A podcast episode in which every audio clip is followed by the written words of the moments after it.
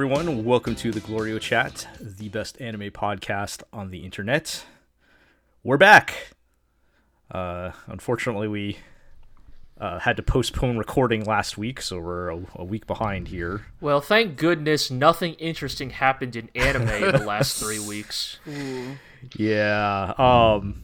Yeah, I'm kind of surprised this doesn't happen more often because, like, we have such a narrow window of time that we're all available between all of our time zones and. But that's mostly because and- of your like pathological need to have at least one European on the podcast. Well, I mean, even even w- even when we you know we've done shows with just Glorio America Artemis, here, and yeah. the the three hour difference does it it, it does uh Cause you know. problems. It's a real concern.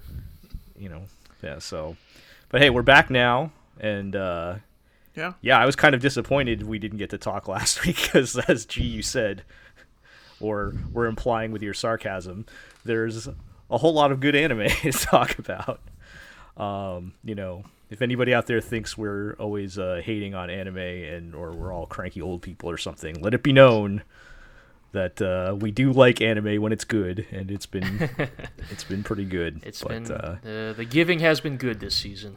there we go. You've just chased away our final commenter. Whoa, shit. All right. Well, we got a lot to talk about, so let's introduce everybody. I'm Gel. I am joined by Iro, Uh huh. I'm not dead yet.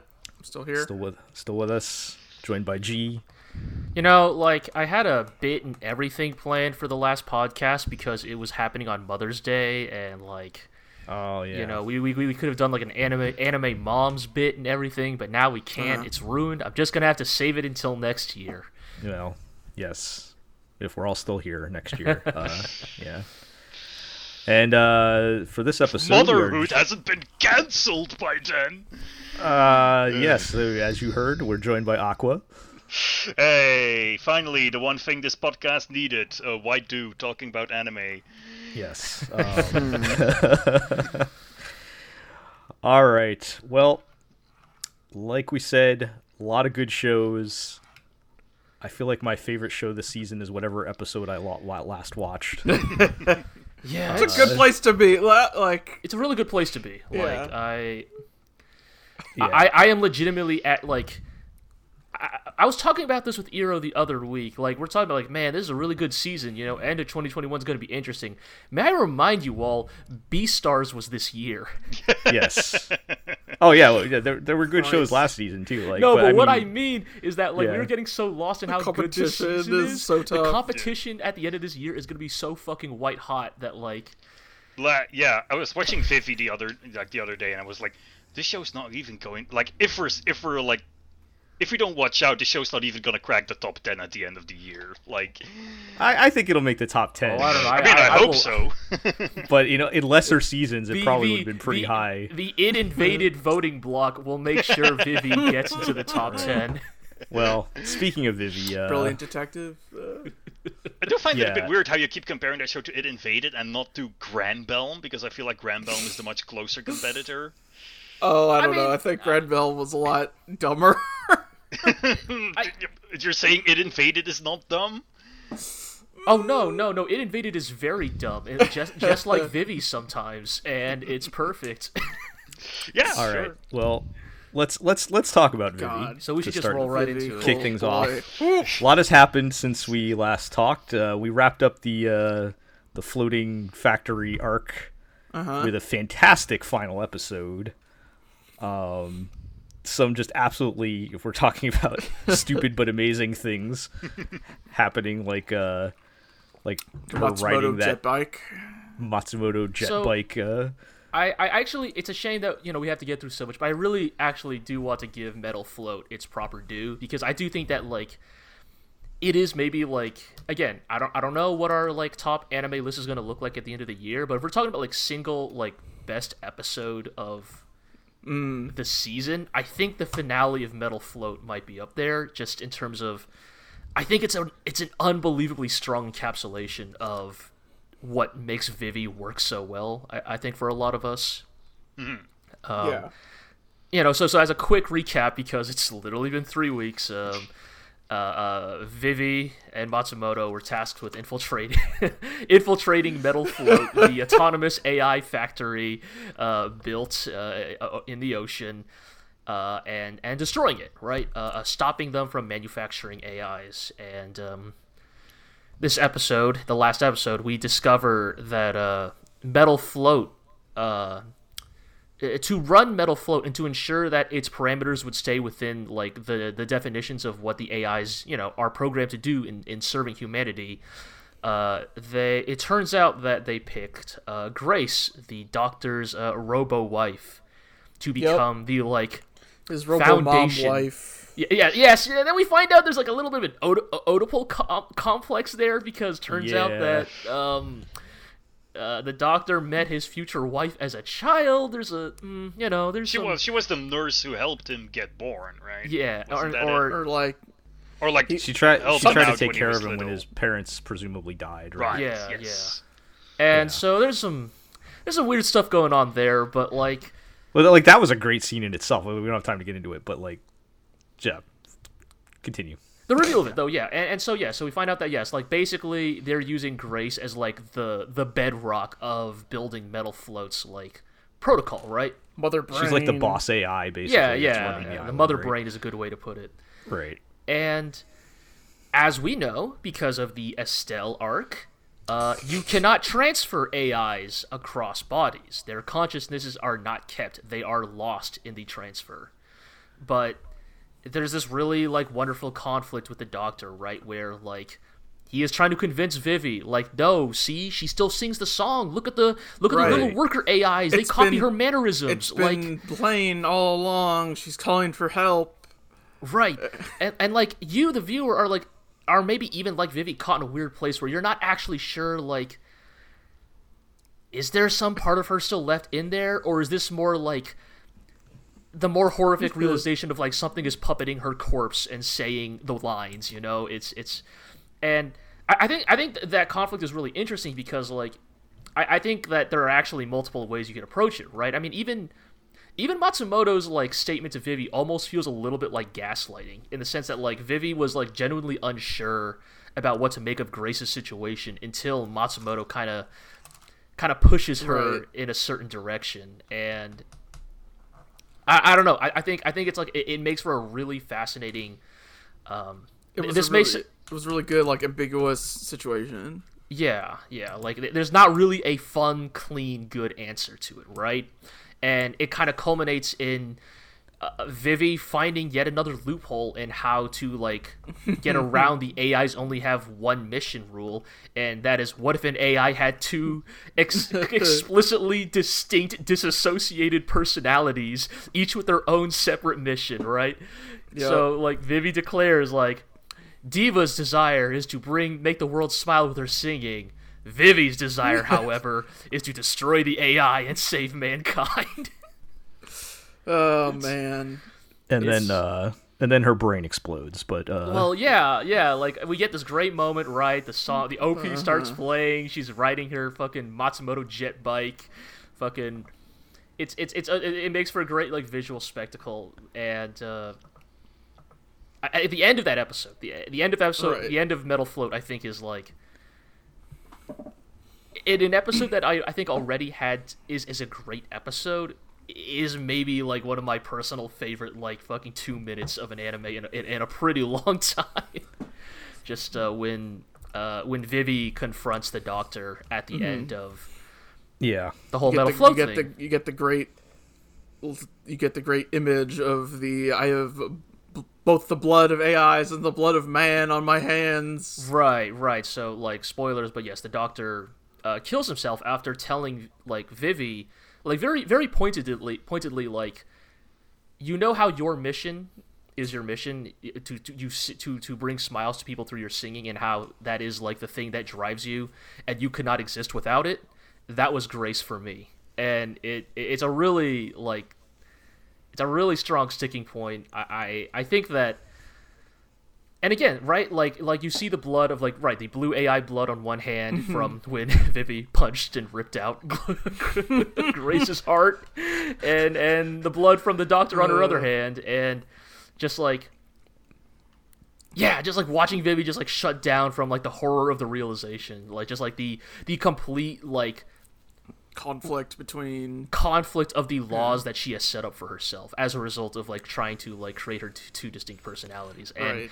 i think it's stuff like that that has me like maybe almost hyperbolically stating that i don't think since the likes of nier automata have i like engaged with a story that has done as many fun and interesting and occasionally tragic things as as vivy Or- or- Right. or- With that- with- with that yeah, with like theme. AI. Yeah. Yeah, in this yeah, specific with AI. realm too. Of right, like, right, specifically in the yeah. realm of like AI and like, you know, personhood What is a and like, man? right. Uh, Yeah, And, and then we then get the we uh, switch. We we go forty years later.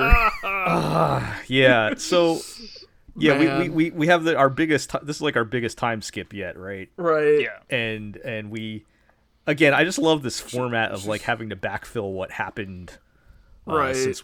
Because they always leave you like on some real dramatic moment, and then they kind of skip you into some pretty mundane Right. like whatever scenario.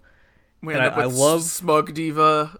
Right. yeah what i what i love in this in this um arc starting off like uh you know we skip ahead and we find out that you know vivy rebooted and lost all her memories as vivy and Mm-hmm. Right, you know she then is- pr- Spent proceeded another to- 40 years as Diva. Yes right, but not only live a on diva, as diva but specifically climbing very away to like the top new diva. Right. Like right and i, and I love idealized diva in a ways.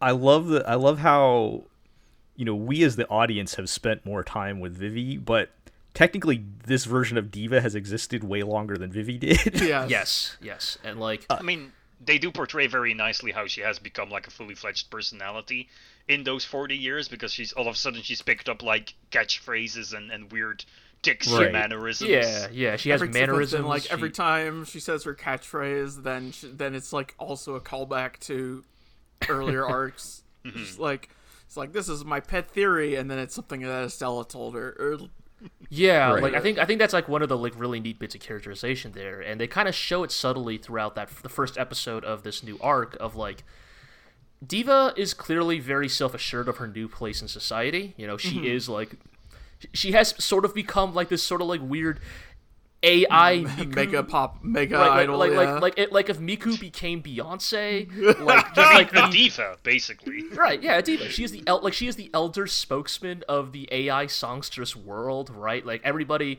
either wants to be her or with her, you know, like she is, you know, she fucking is the queen bitch closing of the act universe. on the like mega music festival yeah. Right. for for AI human relations. Like, Right. And like and yet despite all that, you can kind of tell every now and then like there is a bit of like unsureness in her, a bit of malaise because like deep down she knows that she doesn't actually have perfect recall of her whole life, right? Like just there are bits and pieces missing and she doesn't exactly know why she believes certain things she does, right? Like when she is echoing Estella's, you know, sentiments about, you know, what it means to put your heart into something or whatever Yeah. and you know it all kind of comes to a head right when suddenly we see a very uh young Yeah. looking version of kakitani the Toak terrorist Guy, yeah. um who should be like 70 at this point but is instead uh right, probably older than that, right? looking but pretty spry for a for a Yeah. 70 year old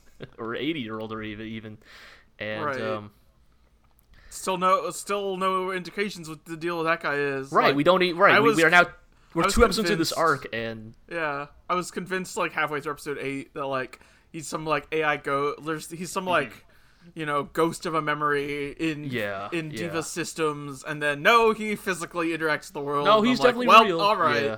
so, So- i have i have the theory that okay. uh, Kakitani uh, uh, hates AIs so much he put himself into an android body so he Oh, yeah, could that's- live forever to continue hunting AIs. That that's good. That's a good one. I would like that more than some kind of because I don't I don't think this show would go full time travel because like I mean No, technically No, technically because the only the only time, travel we've done way, is but- the yeah yeah. or Matsumoto technically time traveled Yes. in a way, but um, I don't I don't think they would go full like people time traveling. Um, so yeah, that that that's that's a good theory, but let, let, us get to the uh the good bit here. Ah, the end here. Ophelia. with Ophelia, the, the very subtly named Ophelia, uh, who is uh, you know one of the up and coming singing AIs. Uh huh. She's your cute clumsy idol. We programmed clumsiness one. and depression Right. into this Wait, we- we- There's some real like fucked up. Okay, so we built this robot to be clumsy and insecure about herself, and it's like, I don't know how I feel about that, but That's Also, some, we- some kind of ethical violation. Also, we going put her on in there. this like wacky objectifying dress that's see through. it's a lot. Yeah, so there's so a lot to go through there. so- the show won't be going through. so the big history changing event here is supposed to be Ophelia killing herself. right, Yeah. that Ophelia is the first AI that decides to self-terminate, and even though the AIs aren't running on exactly the three laws that we're familiar with, you know, uh, uh, they they are kind of. They they're Adjacent, the, yeah. the idea is that their one single mission should almost always prevent them from self determination, right? Because self termination would, would mean the elim- you know the would You're prevent them from completing mission, their right. mission. Hmm. So Like I'm pretty sure that at this point, like the three laws of robotic robotics are, are as they are known in the sci-fi fandom are sort of assumed knowledge. right, Like Yeah. that, those are the tropes that this show is playing. is operating on for Yes. sure. And so yeah, there's like a definitely a little. So initially, there's kind of the interesting AI mystery of like what drives an AI to kill themselves, right? And like, mm-hmm. There's a lot of fun speculation, especially with the introduction of Antonio, the partner she alluded to uh, in the first episode of this arc. That is no longer with them, tragically, Uh-huh. and we meet Antonio, his dead body resting in a field of flowers, which is like very like again, that is like if that's not the most fucking nier automata ass shit you've ever seen, like, but um, Right, so they, they build you up thinking, oh, well, maybe because you know she lost her partner and all that, And, like, she has Matsumoto- robot depression. And like Matsumoto says, like, right, that's what humans like were willing to empathize with regarding AI, and that was that was like their rallying call for more AI rights, etc. Because look, they're capable of feeling sorrow at their at their loved ones dying, Right. etc. Uh, and uh, then they then they drop the big twist on it. Then us. they drop the big bomb in the last five minutes. The show- man. It's, it's amazing like- how like it's amazing how the first part, like the, the the first half of the of the latest episode is like mostly still just like Diva wrangling with like the nature of her past, and then like the Right. second half is when immediately just everything falls apart. yeah, and I have to say the show consistently has delivered some pretty great Some like episode ending cliffhangers Oh, here. yeah, yeah. yeah, it's And oh, yeah, th- man. this this one this one was just nuts with like yeah. Ophelia sw- swapping personalities. All of a so are we just gonna talk about the o- Ophelia Antonio Gestalt? Like, is that? should we just get into it? Yeah, if we're gonna draw some more Nier parallels, there's definitely a bit of the uh, right. soul replacing uh, the other soul in the Yeah, body. so or I think this is actually super duper interesting now because now that because apparently this was not known in the official history, right? This is a reveal to both Vivy and Matsumoto or, or Diva, I guess it's still D- Diva at this point, right? And suddenly this becomes a much more interesting question, right? Because the implications here are that Antonio, you know, again, he he basically killed Ophelia, right? Assuming that Right. Ophelia, as we know it, is no longer there, right? Like like Elizabeth, uh, her ego has been destroyed by Antonio taking over. The So- interesting thing, though, G, if like how how would Antonio be able to take over when we have already established that the transfer of a AI mind to a new body erases the mind of the AI? Right, and so that's what I think is really Yeah. fascinating. Is like, how did this? Ha- Not only how did this happen, but are we even correct that Antonio possessed Ophelia? Is it some like, or maybe they actually are a genuine gestalt, right? Like maybe they are actually a legitimate combination of the two, right? or maybe Like- it is Ophelia thinking that she is Antonio. Right, like has Ophelia personality kind of disassociated an Antonio Yeah. personality? Because we have clearly shown, you know, we are shown that D- Diva could do the same. I mean, this is what I love about Vivy, Right. right? Is that because of the ways they have shown how the rules work in this setting, it gives us this whole smorgasbord of ways in which we could choose to interpret and speculate about it. right. Um, but also like, so if that means that this Antonio Ophelia just all kill themselves even in the original timeline, right? Like, and if we were to take the Ophelia that is speaking to us in these two episodes at her face value of like she is trying to discover the meaning of her singing, right? Like, right.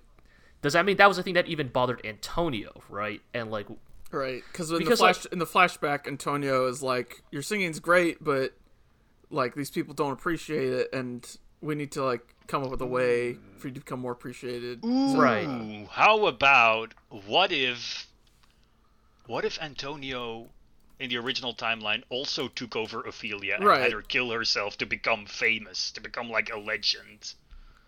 It's possible. That, that that could be an interesting Like, I- Yeah. So I see no reason if in the original timeline, like I see no reason that uh, it wouldn't have still been Antonio uh, who j- had Ophelia's wife. right come off because the uh, Right. I I think that part is definitely in stone. The thing, the thing I think is more interesting is what are the motivations, right? Because uh, one one possible speculation that I arrived at is, oh, was Antonio like the like logical conclusion of the very overbearing patriarchal producer who's like who's basically just like ah if this if thi- if this if this if, if this if my client can't do it then I'll just do it myself right? Like how hard could it be right? I just need her voice you know? Right. like I'm just gonna jump and take her body use her voice combined with my you know producing knowledge and turn her into a star. But then clearly that didn't work at least not initially because they make it very clear that the few years after Antonio's quote unquote passing Ophelia's career went through something of a slump and then is Antonio's actual desire to self terminate is because he is frustrated that his plan actually did not work, right? Like he thought, oh, simple, I'll take over her body and I'll do the singing for her and I'll be a fucking pop star, right?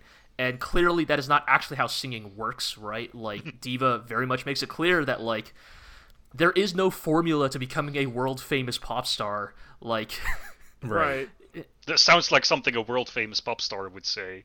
fair enough, fair Except enough. like except like Ophelia is doing really well. Like I mean, in her she is one of the 13 best, like, or right, the 12 which is best. why I'm. but clearly she's curious. dissatisfied, right? Like Yeah, yeah. she, every time we see her sing, right? Remember, like in, in the earlier episode, we always see that kind of look of like, like that little grimace on her yeah. face, right after every time she sang. So clearly, there is something about It looks And- stiff and awkward, and it's not the animation for once.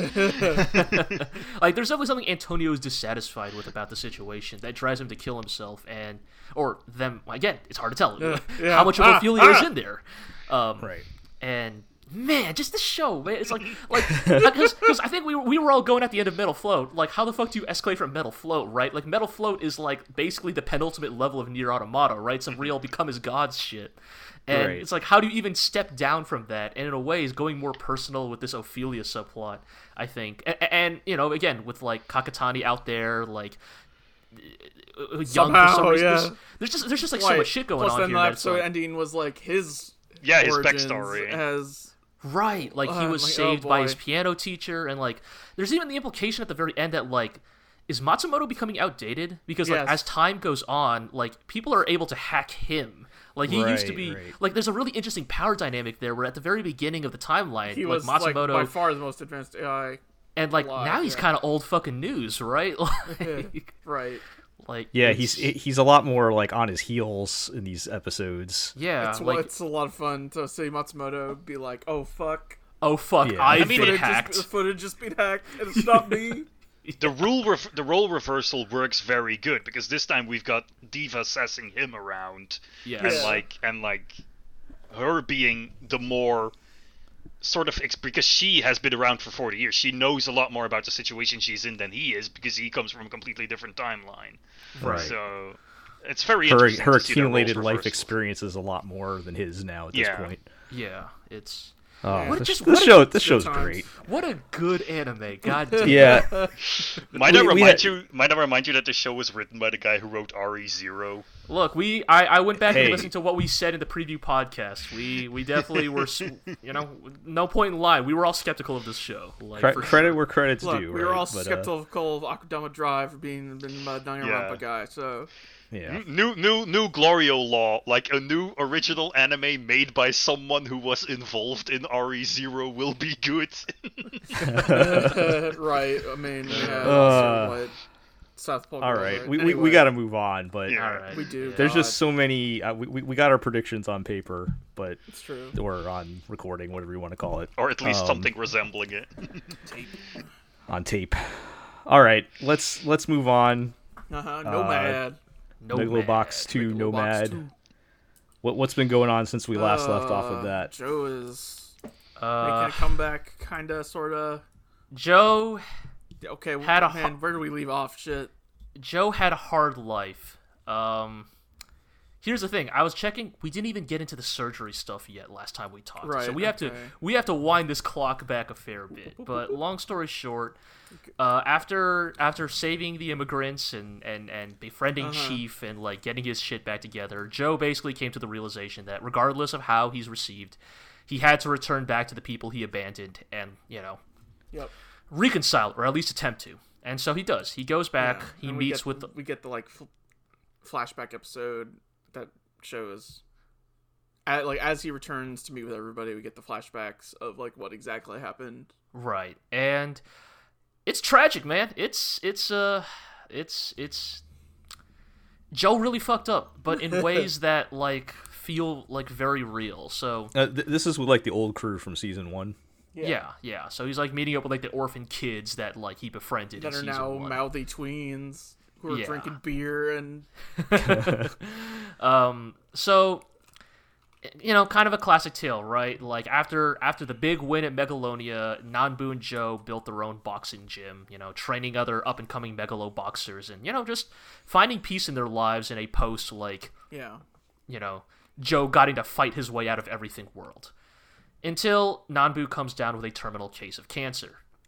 And, you know, they're informed that he doesn't have long to live and there is no treatment, not even in this fucking cyberpunk future world, and that at best there's a very expensive procedure that they can go through that'll extend you know his by life, yeah. extend his life by maybe another six months. And Nanbu doesn't want anything of it. You know, uh, Joe's coach, he's like, you know, uh, Joe and Nanbu are to each other the closest they had. Each of them has to a family member, like you know, and Nanbu's done fighting. Like he doesn't want to do this anymore, right? He he wants to he wants to retire. He wants to spend his final days with his loved ones and his family. You know, just like he's he's basically telling Joe, like, look, kid, like we had a good run. You know, we fought our way to the top. We beat the best. We proved the world wrong about us. Let's just be a family. And Joe can't cope with it. He can't come to terms with the mortality of the closest thing he has to a father. And so he starts using boxing as an escape. He right uh, in the- background, they keep talking about how Yuri's uh, Yuri, his big rival from uh, season one, has a new protege uh, named Edwin Liu, who is kind of the next big up and comer, and they want to have an exhibition match with Joe. And if Joe wins, he could get the money to afford the surgery. But Joe's been out of practice for like two, three years. Right. He he's been a coach, but he hasn't been fighting.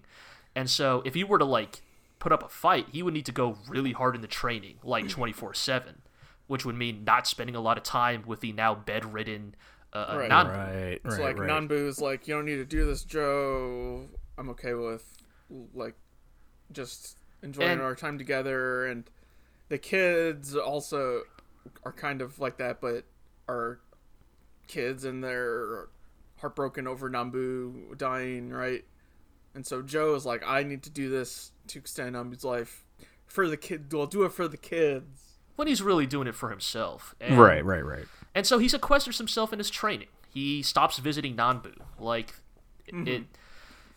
i- In many ways, it, it's very obvious that like Joe is trying to cope, right? Because all Joe's life, he has managed to, you know, punch his way out of life's problems, right? Like, like boxing is how he fixed things in his life, and it's all he knows. And so, he he throws himself into it, right? He he obsesses over it again, and you know this whole time we kind of just watch Nanbu waste away, and again, all Nanbu wants to do is just see Joe, and it's it's pretty hard to watch. I'm not I'm not gonna lie, it's it's Yeah. it's, it's, it's pretty hard, like because you, you you know because it's a flashback, you you know where it's all going, right? It's, it's a car right. crash in slow motion, right and so like Joe start, you know, he's trained himself for the big fight, and of course, because this is this kind of show, day of the big fight, Nanbu goes critical, right? Like his his he takes a real turn for the worse, like, and Joe is just like so out of it because he has now realized it, it, the realization hits him all at once, like right? in, in like in round one in ra- like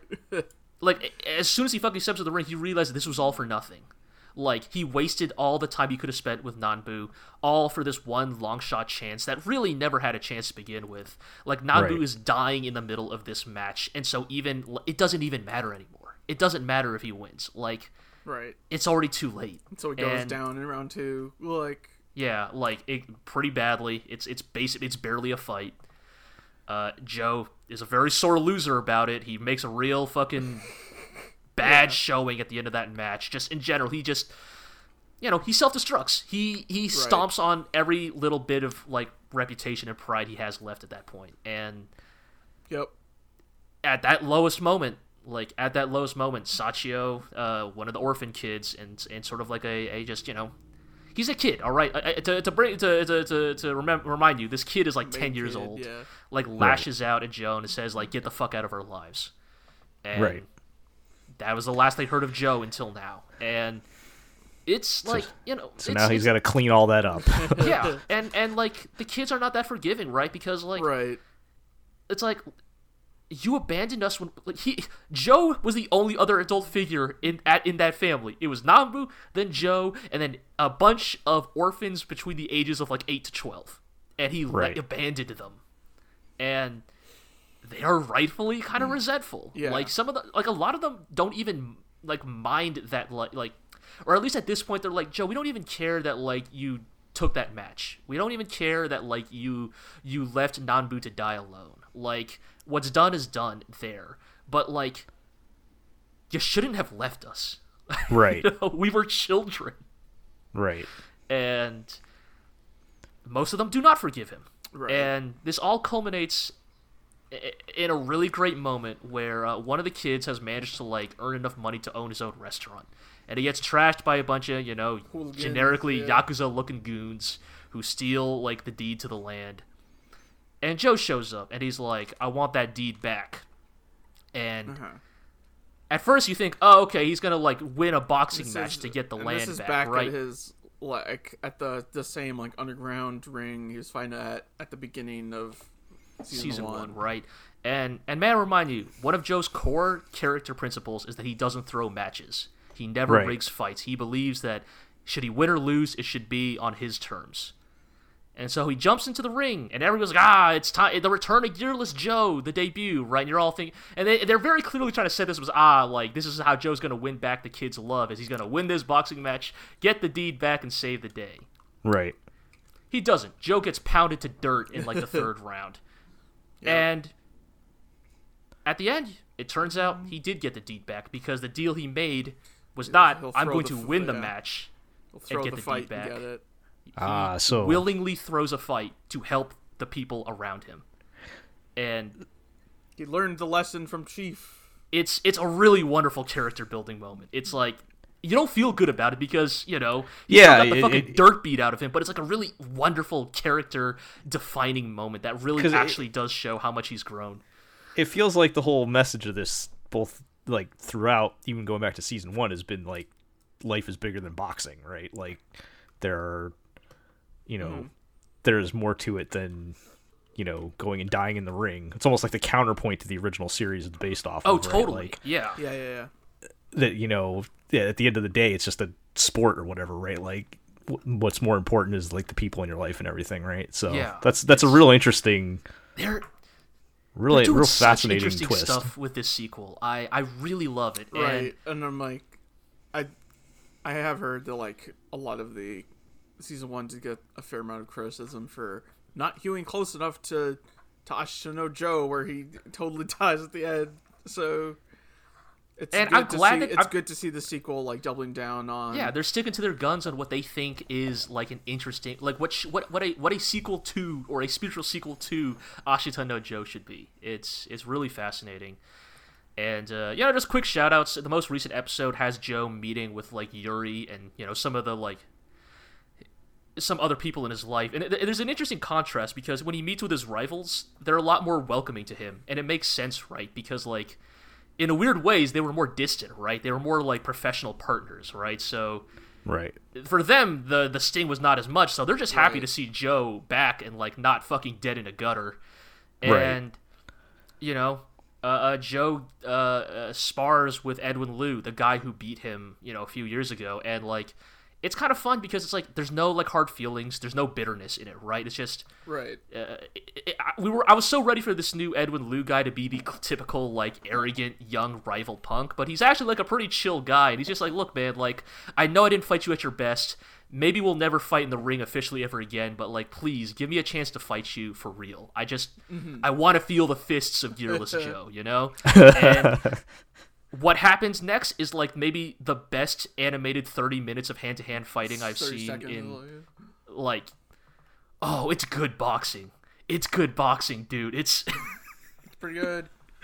oh it's mm, chef's kiss. Like it's just this little sparring match no other witnesses but yuri and a couple of kids watching bet- you know from from the window. Just beautiful boxing happening here. And um Uh, it's good they uh, good to hear they can still step that up when they need to Oh to. yeah, uh, for sure. Yeah. If, if they're saving their budget this season because they have a lot more like downtime and talking, then they're bringing it out when it truly matters. So, Yeah. uh, All good sequel, man. Yeah. Yeah, that's that. I, I, I, it's encouraging to hear that again. They're doing something. They're doing their own thing with it, and they're they're justifying the sequel, right? Uh, but yeah, we got to keep moving. Uh, let's uh, let's keep moving. And uh, let's talk about Super Cub. This show's great. I love it. It's getting better every week. Are you Um, uh are you already are you are you paging through Honda catalogs yet, Jill? Oh yeah, totally. It, it's it's totally working. Um, I, I want to get a small motorcycle and ride across uh, the the Japanese countryside. Um, As someone who has always wanted a small motorcycle since the days of Fooly Cooly, I think the reality of living in California was the like greatest like reality Right, check yeah. to those dreams. if you want to go sit in traffic on your small motorcycle, right? Yeah. But, uh, no, no, yeah, I've I've always kind of wanted one too, and this is just sparking that. But uh, That's no, yeah, I, I think it's great because like they're they're doing some nice character work on top of the slice of life stuff. Um, the it, right right now, I think there's gonna be a third girl at some point. Although as of halfway through the show, it's only been the two girls, and um, you know, kind of watching the main girl develop from uh, you know, where she was in the beginning of the show to where she's kind of gaining some confidence and actually having fun in her life by you know riding the motorcycle uh, has been pretty neat to watch. But um, they did something cool with uh, episodes four and five where they, they split the girls up for the, the summer vacation episodes. And they kind of showed one episode what one girl was doing, and then they swapped over to the perspective of, of her friend in one of the episodes, which was like totally different. And it was pretty cool. She like for some reason she was like determined to um, climb Mount Fuji with her with her cub, okay. which and uh, which which is technically illegal now. But she got she she takes this like super hard job like hauling freight or something, which I can't believe they gave this job to a 16 year old girl. But uh, and and, and it, it basically kind of legally gives her a reason that she can ride up the mountain Uh, of course. Yeah. and and like the whole tone of the the whole tone of the show changes because like she's a very different person than the other girl and it's like much more like intense and like you know she's trying to ride up the mountain as they're playing like you know this like intense butt rock uh, track uh, Okay, yeah. okay. and uh you know she she's just, she's just getting her ass kicked like she keeps wiping out and like then you know she starts getting higher and she like can't breathe because of the altitude and all that and you're like you know why why uh why is she, why is she even doing this uh, other than you know she just enjoys it or whatever but uh, and she's like you know I told my friend that we could that the super cub could take her anywhere and I'm gonna prove it and and and then she breaks her bike and can't ride anymore but you know it was all about the you know the journey and not the destination and whatnot and course. she's satisfied and so she tells her she tells so they they meet up later and she's like telling her about it and she's like yeah that's a really like that was a really dumb and reckless thing to do the other girl was like telling her right so uh the next episode they're uh like through various circumstances the the main girl now has to ride a pretty long distance which includes going by the base of Mount Fuji. And uh like there's this moment where she like looks at the mountain like she suddenly just gets it like she understands. And so she like tries to climb it a little bit her- herself, Sure. and then uh, you know after a while she kind of stops and she just looks up and she's like, "Well, I'll let you off today," and then she goes on her way, and I'm like, "Okay, that that's pretty good." But like, but like the the the person she was in episode one versus that in episode six was like you can see the character progression, and it's pretty great. Well, that's cool. Um, plus, her So- friend, her friend, I think is going to be a dark horse for uh, best girl of the year. She's pretty great. Um, So, but so something that I wanted to ask about this show, Gel, is that like whenever you talk about it, it reminds me a lot of another show that's very popular, and I wanted to see if like how does this compare to Laid Back Camp at all? Yeah, I, I did make that comparison when it started, and I think there are some parallels to draw there. Um, particularly, one of the things I actually liked a lot about Laid Back Camp is the fact that the characters are not like. Like once the group is formed, they're not like always together all the Yeah, time. yeah, They're- like they're- that's that's particularly was a thing I, I I- pointed out, like the, how they split up the cast and Yeah, focus so a lot they on the characters on their own. Right. It's not just like like sometimes they're together and then sometimes they're off doing their own thing. And yes, that is pr- that is kind of similar to what they do in Laid Back Camp. Um, I kind of like this better. It's a little more, um, for me anyway. It's like a little more down to earth.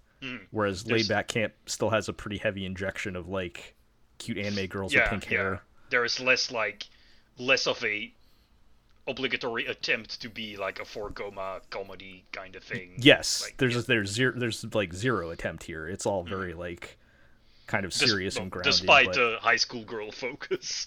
Right, right. But like everybody has normal hair color and all that. Like Mm-hmm, it's I know this is like probably we don't have time for this kind of tangent, but like, what is it about product placement in Japanese properties that always works and feels okay to me, whereas like product placement in Western works always feels like insidious and gross.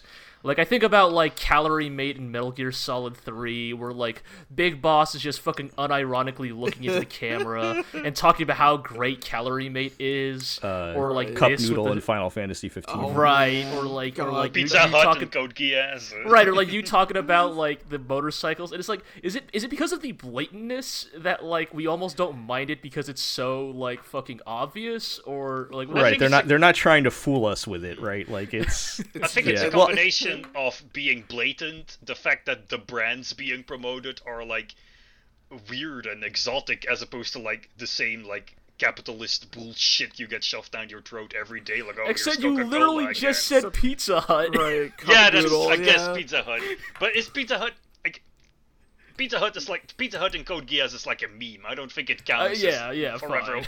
whatever you're talking about.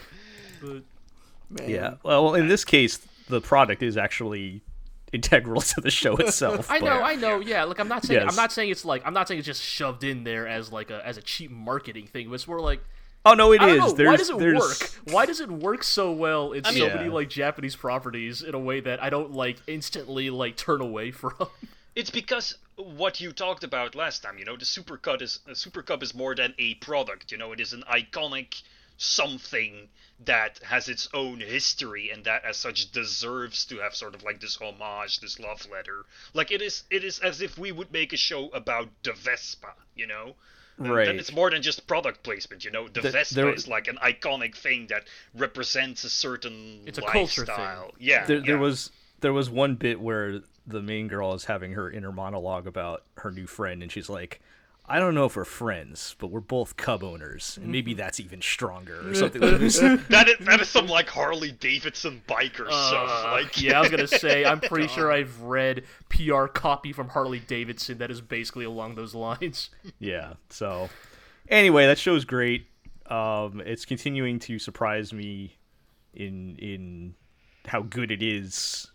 Uh, you know, I was expecting to drop it after the first episode, and for whatever reason, I decided to give it another one. No, and it, just- it generally sounds all right. Like if this season weren't so busy as it is, I'd, I'd almost want to try to find the time to maybe check it out. Yeah. Right. there's a lot If going we're on. not though, watching. so God, there's so many more shows on this list. yeah, let's keep going.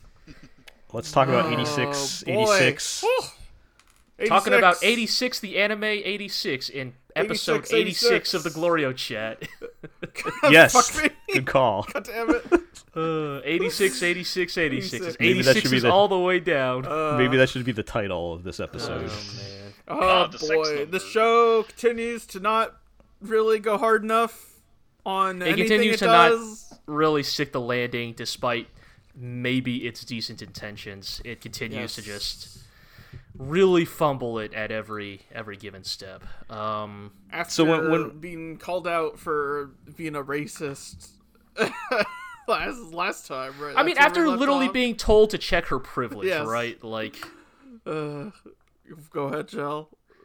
Well, that's kind of where I was going. That's you know we left off Right. where it felt like they were going somewhere, and it sounds like they did not. No, she, she, So- she, you see, she went and asked all of them what their names were, and so now everything's okay.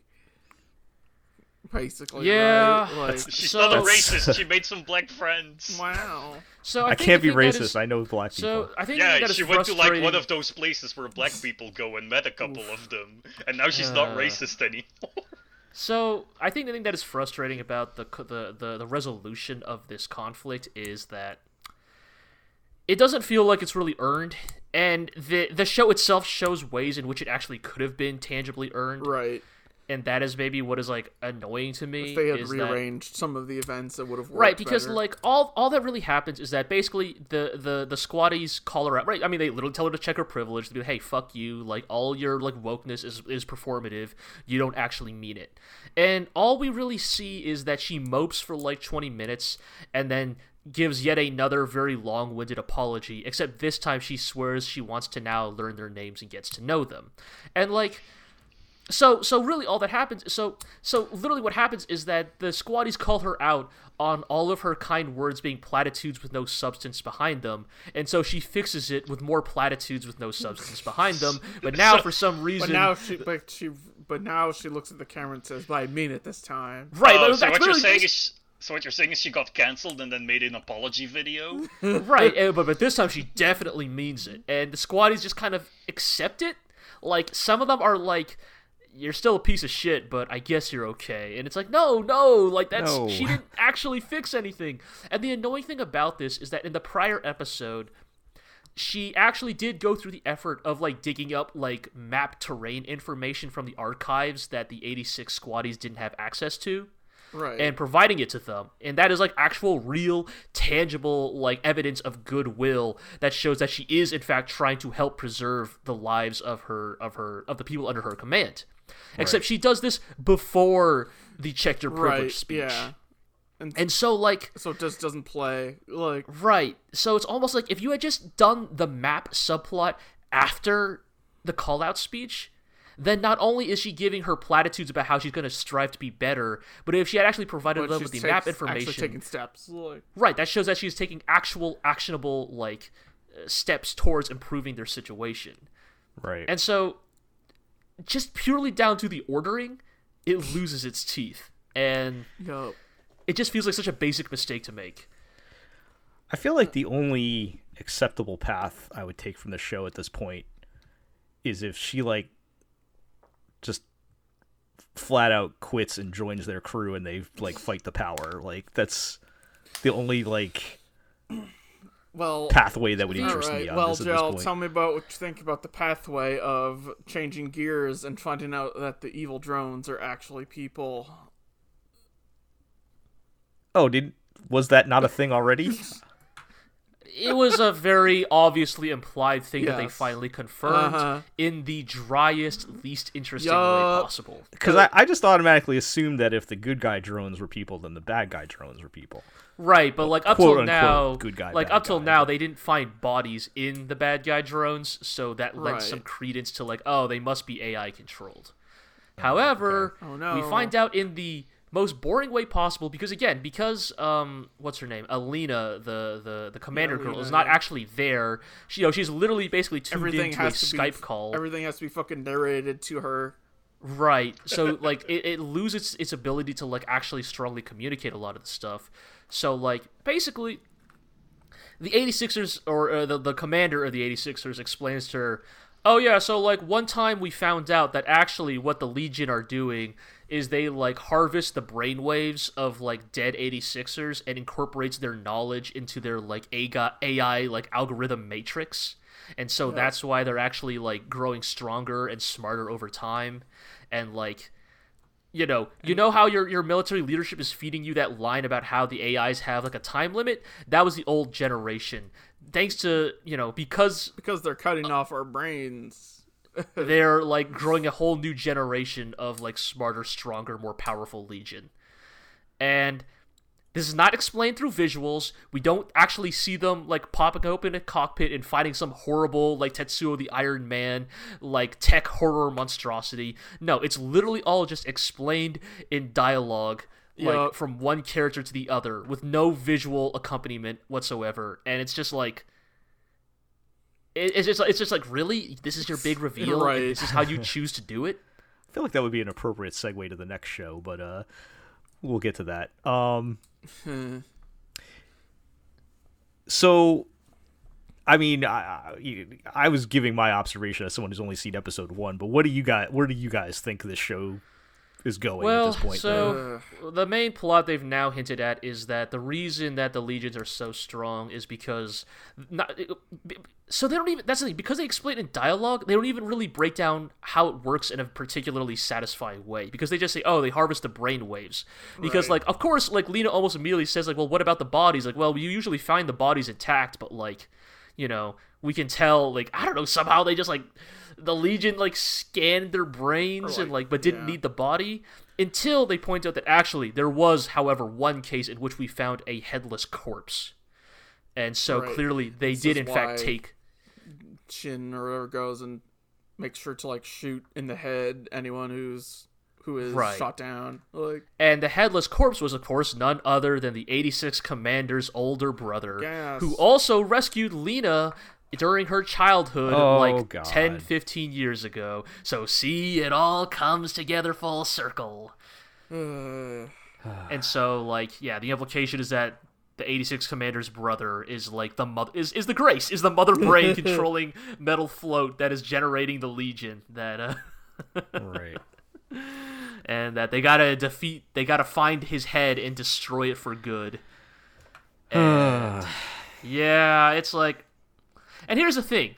I'm not even opposed to a lot of this stuff because look i love the valkyria chronicles games and i'm never going to apply those games are like particularly nuanced portrayals of anime military fiction but you know it's just Well, th- this show's like it's poking around in places, right? Right. that are interesting, but That it just doesn't have the willingness to like fully commit to them in in more compelling ways.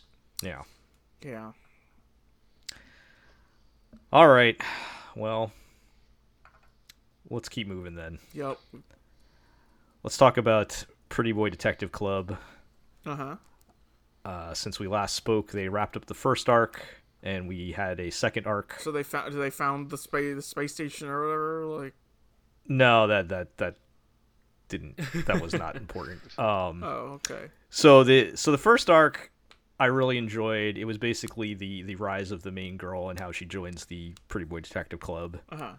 and um, you know she kind of it's kind of I, I really like her character and she has like kind of some neat development as she goes from like this sort of resentful uh um aimless person to you know Mayumi the Seer the sixth member of the Pretty Boy Detective Club blah blah blah they all have fancy titles Right. um, so that was a lot of fun. I really enjoyed it. It was really stylish, and there's some neat ideas going on. And I think because the focus was on her, a character that I like, I like really enjoyed it. And um, the, the second arc, not so much. They they get their first case, which kind of highlights the one of the like biggest problems I have with the show is like they're all supposed to be in middle school, like so they're all Oh. like really Oh. really young, but it has no bearing on what's happening whatsoever. Like they might as well be adults. You know how that goes with Uh-huh, anime. but um, so they uncover this underground middle school casino. Oh. Uh, okay, tell ah, me more. Kakegurui. Uh, yes, there's there's there's a little bit of Ka- Kakegurui vibes, but it's really lame. Oh, Um, the whole the whole thing ends up being like they're cheating by using some like new invisibility technology, but she can see it with her. She can see she can see what's going on with her magic eyes, and then they're like, and she just calls them out, and they close the casino, and like somehow they stretch this out over two episodes. Oh, that's it. Um, That sounds like the start of a of like a, a case, not the case. Yeah, no, that yeah, that's it. That's that's that's pretty much it. Now, th- there might be some other things going on that'll pop up later, but at least for that arc, that like that was the whole story. Um, it was pretty disappointing. And then this latest um, episode, they started this next case where they found a bunch of paintings um, that were like the most famous paintings in the world, like recreations, but they don't have people in them. And they're trying to figure out what's going on. For some reason, this is important. I don't know. I know someone really likes backgrounds, I guess. Yeah, but I have to say they. Th- it's funny because like this is a adaptation of a manga, not a light novel, Right. Okay. but it f- it feels like it's an adaptation of a light novel Uh-huh. because I mean, is a isn't that ton- because Because of Nis- Nisio-Isin, Nisio right? Isin? Yeah. Yeah. Yes, there's a ton of talking that is completely unnecessary, which wasn't bad in the. I don't know what happened. It wasn't bad in the first arc, and then the, the- ever since then, it's been like it's been like almost monogatari levels of standing around talking. Um, this latest episode in particular, I was like, there was this whole big flashback about this teacher that they think painted these paintings, and rather than like having a flashback and showing us what's happened it's just like one of the guys standing there talking about it for like 10 minutes and without with like very sparse visuals of it but basically him just talking for 10 minutes. So it's like you, this is animation. You could have shown us this. That, that sounds like a serious hmm. shortcoming on the side of of, of, of, the, of the adaptation. Like, yes uh, well i mean yeah, who knows what the manga looked like uh, Yeah. too but I, th- it's, pr- it's i think it has a lot to do with Nisio Isin because that's how he does things but um but yeah I, i'm just i've i've been disappointed with it ever since the first three episodes and uh I mean, it Yeah. might also be because Nisio Isin is a novelist. He, he may not be able to uh, adapt to a to a split or a, or a dual medium, a mixed medium, uh, like like manga, like anime. But Medaka Yeah. Box was so popular. well mean, I, would Well, I would the thing say with Medaka Box, I only know one thing about Medaka Box, and that is that people loved posting screenshots of that with ginormous speech bubbles. So. Yeah, I will say I'm not going to say Madaka Medaka Box was good, but I did not really feel like that had this problem, or at least as bad. Hmm. So maybe it's Shinbo because that's Shinbo did not direct Medaka Box, but I mean, it, it it's probably the combination of both because they both like that's like their comfort zone at slightly this point, quirky right? stuff that doesn't necessarily mean anything. Like Yeah, when, when you say know. to me, "Oh, it's a bunch of famous paintings without people on it," that that sounds fundamentally like a idea that someone came up with. Was like, "Hey, that's a cool idea," and then But right, it doesn't actually mean yeah, anything. it doesn't go anywhere. Yeah, I mean that's that's part of part of why like it like I felt like the the first part had actual thematic meaning with her with the main girl's like development as a character and you know her figuring out what she wants to be and all that and like that felt like it had a, a purpose whereas this is just like random stuff happening since then and it's just it- like Could that be because the first arc was a bit more out of the uh, let's solve a mystery comfort zone? maybe I don't know I don't know. Yeah, might be it. either way I, I'm pr- I'm pretty disappointed uh so far but unfortunately I've, I think I've hit the the halfway mark I'm committed now so You're in it. Yeah. Well, we'll see how that goes, but uh let's move on. Does it at least still look nice? Oh yeah, if, if you like uh if you like shaft posing uh and and whatnot, there's it's it's it's uh fabulous in all caps for sure. Uh so it, it's it is a still a visual spectacle, but uh not much more than that. All right, let's uh let's move on. Let's talk about Odd Taxi. Oh boy. Uh Man, another anime that's like, where do Oh. you even start?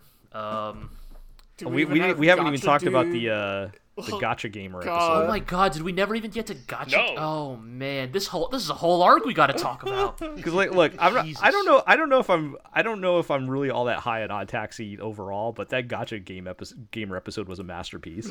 I think that gacha game gamer episode, you know, so for context, uh, this Odd Taxi is the one with the walrus taxi cab driver and animal people, and everybody's got deep seated problems.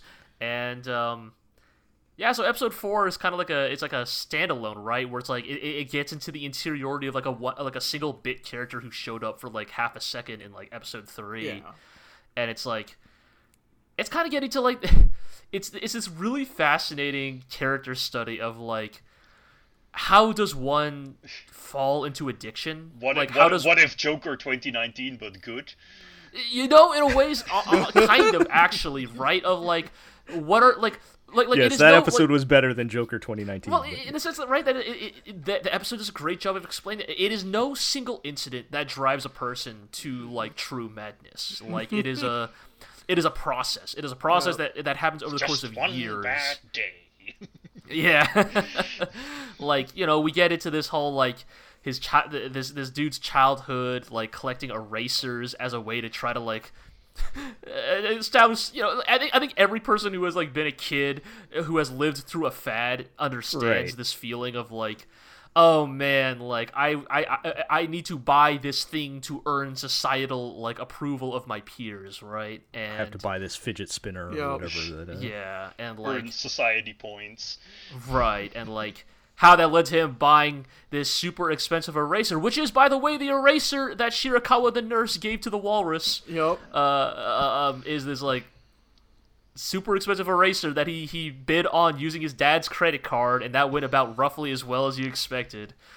Um, and this that whole episode is just a, it's just it's just a car crash in slow motion, right? Like just you know the how how that leads to him later on getting into a gacha game and like once again Gambling ascribing like- right like ascribing societal approval to his ability to spend money on a Skinner box and like even like the great like how quickly you lose the high of a gacha uh, of rolling in a gacha game Right. like like you're like oh another five star like whatever like i'm looking for the six stars here you know or whatever right. Got to get that SSR dodo. But um, right right like srs are nothing to me it, it just like it's it's really fascinating right i mean you know the the the, peda- the pedantic person in me wants to point out that the dodo game the zoo game that this dude was playing must be one of the really badly made gacha games because my understanding is that most gacha games store that information on server side not client side Yes. so like the moment you've bought the role, it has already been logged in. Like you, there's no way. right you before you lose- actually see it, it's already been determined. It's and already been determined. Yeah. Right. I mean, that but may lo- be the tragedy that he doesn't know that.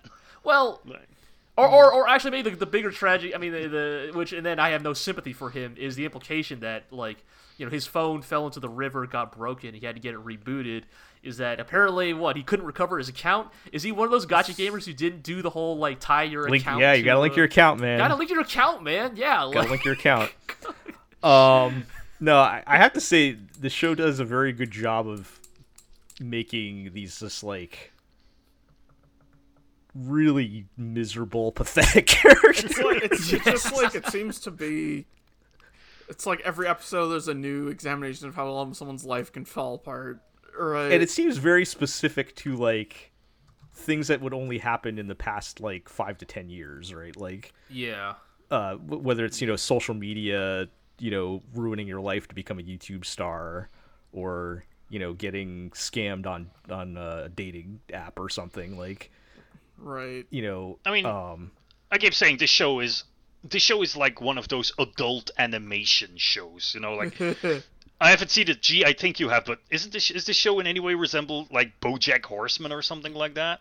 You know, I think- now Because that you that's bring what it, it reminds me of. I think we made that comparison. Yeah. Yeah, there, there is the actually a little bit of impressions, that. Yeah, yeah. There's a little bit of that kind of like very specific type of like adult melancholy, like just malaise of of of drifting through life in Odd Taxi.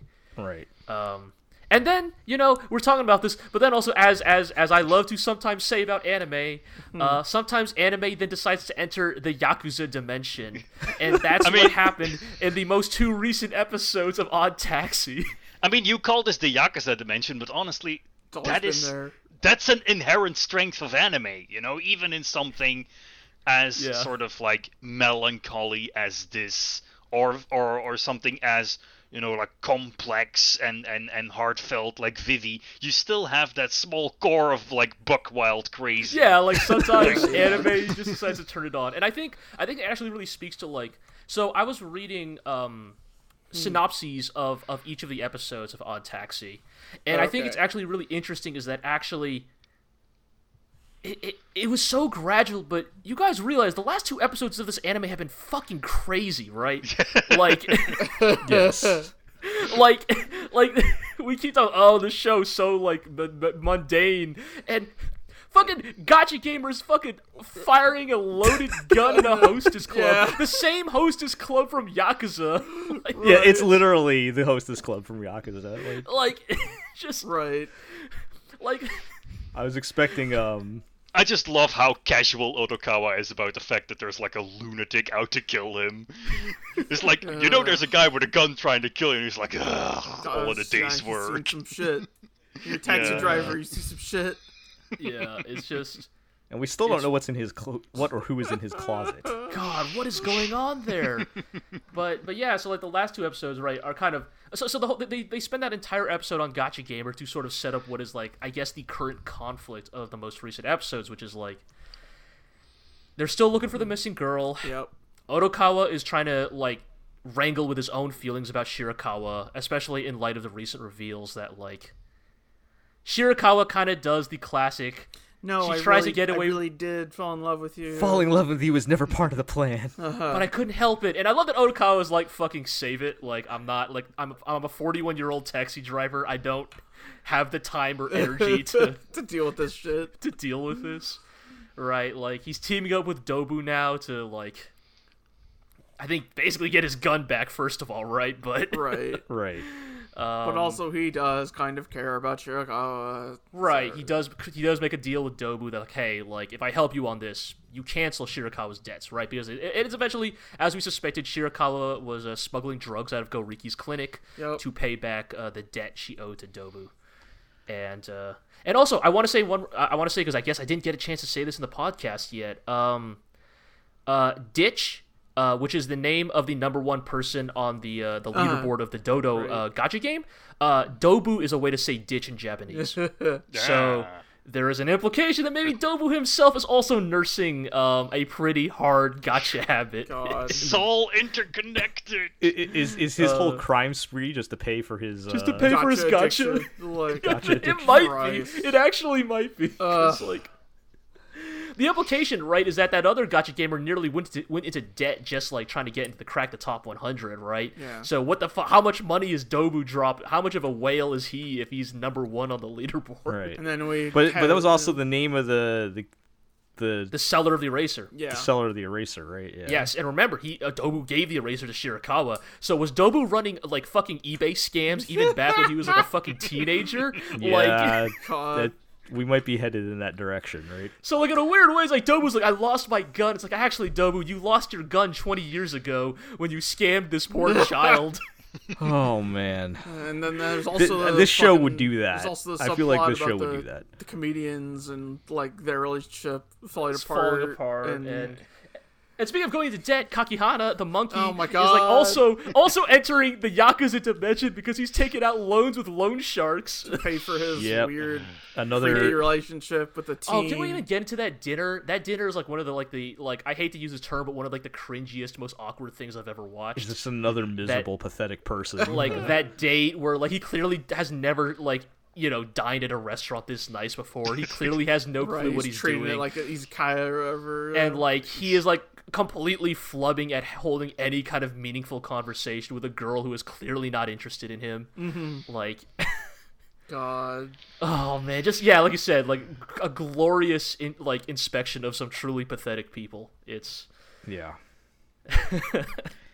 I, I I I don't, I don't, I don't know where we're going with all this. Like, I mean, Yeah. there's, there's a, there's a plot, but like, But what does it all mean? where, where are we going with this? I don't waiting know. Waiting for but, like uh, the one episode where everything converges simultaneously, right? Like, Right, like some kind of just total train wreck. Right, I'm just waiting. Yeah, yeah, for the episode where Gacha Gamer has uh, Odokawa cornered on the rooftop of the Millennium Tower.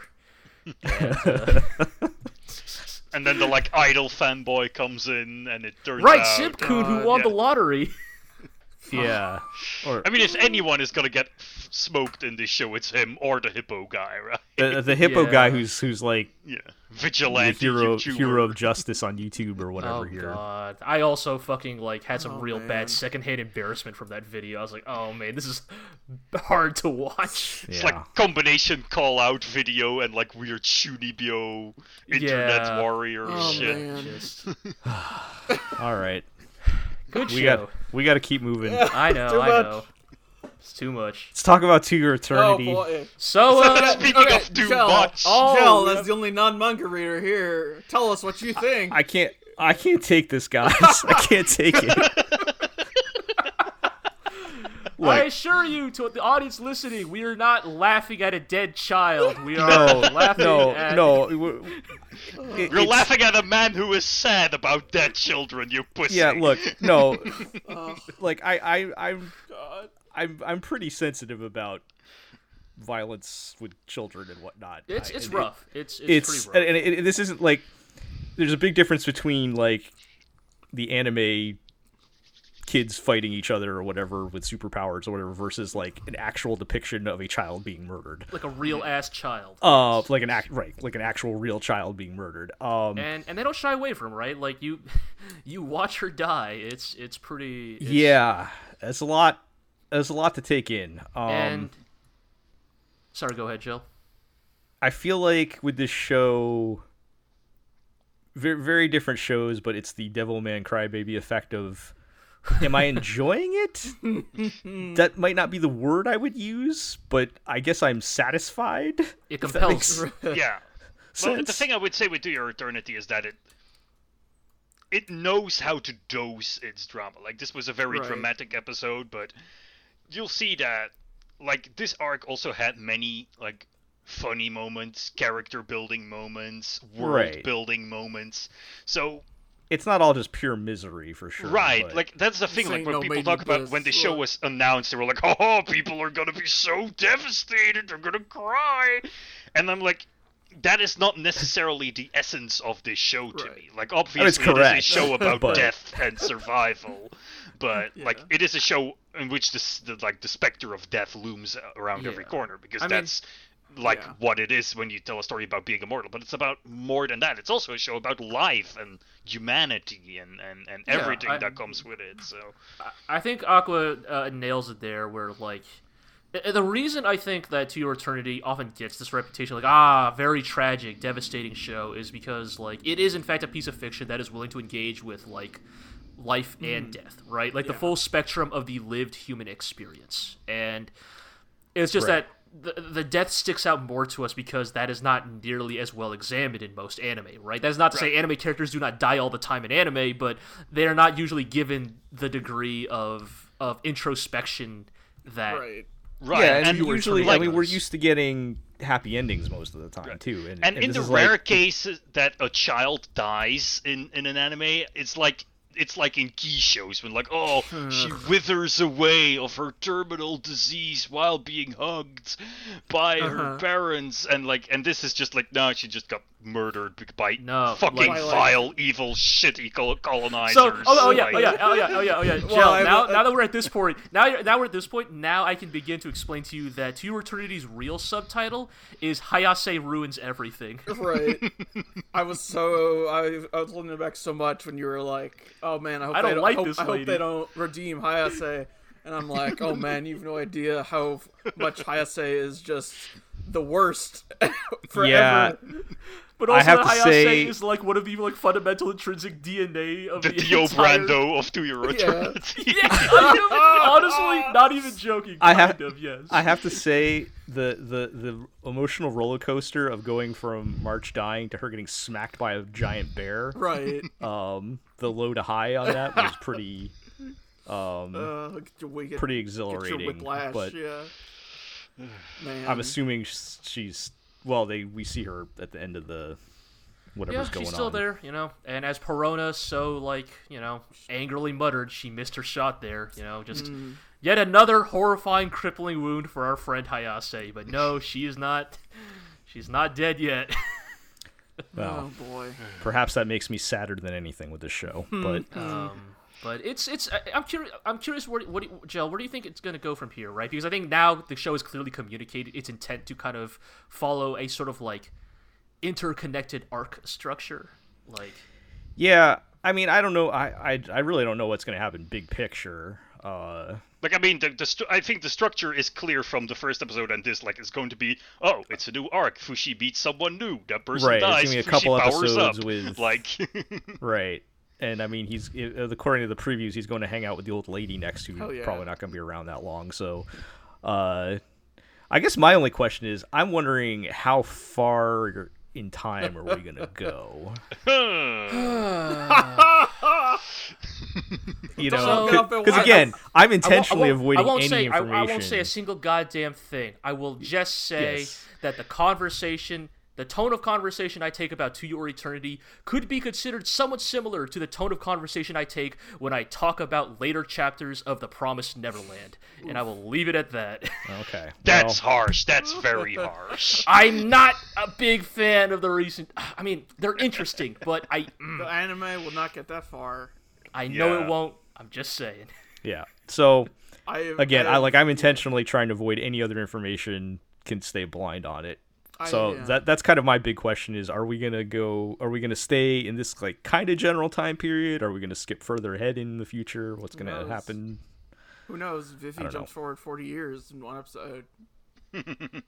Yeah, this is exactly. I mean, th- th- this format could jump, you know, 100 years in the future and Our, our two shows about sad immortals. One is a one is a pop singing one is robot, Hatsune and the other one is- is John Carpenter's Carpenter's The The Thing.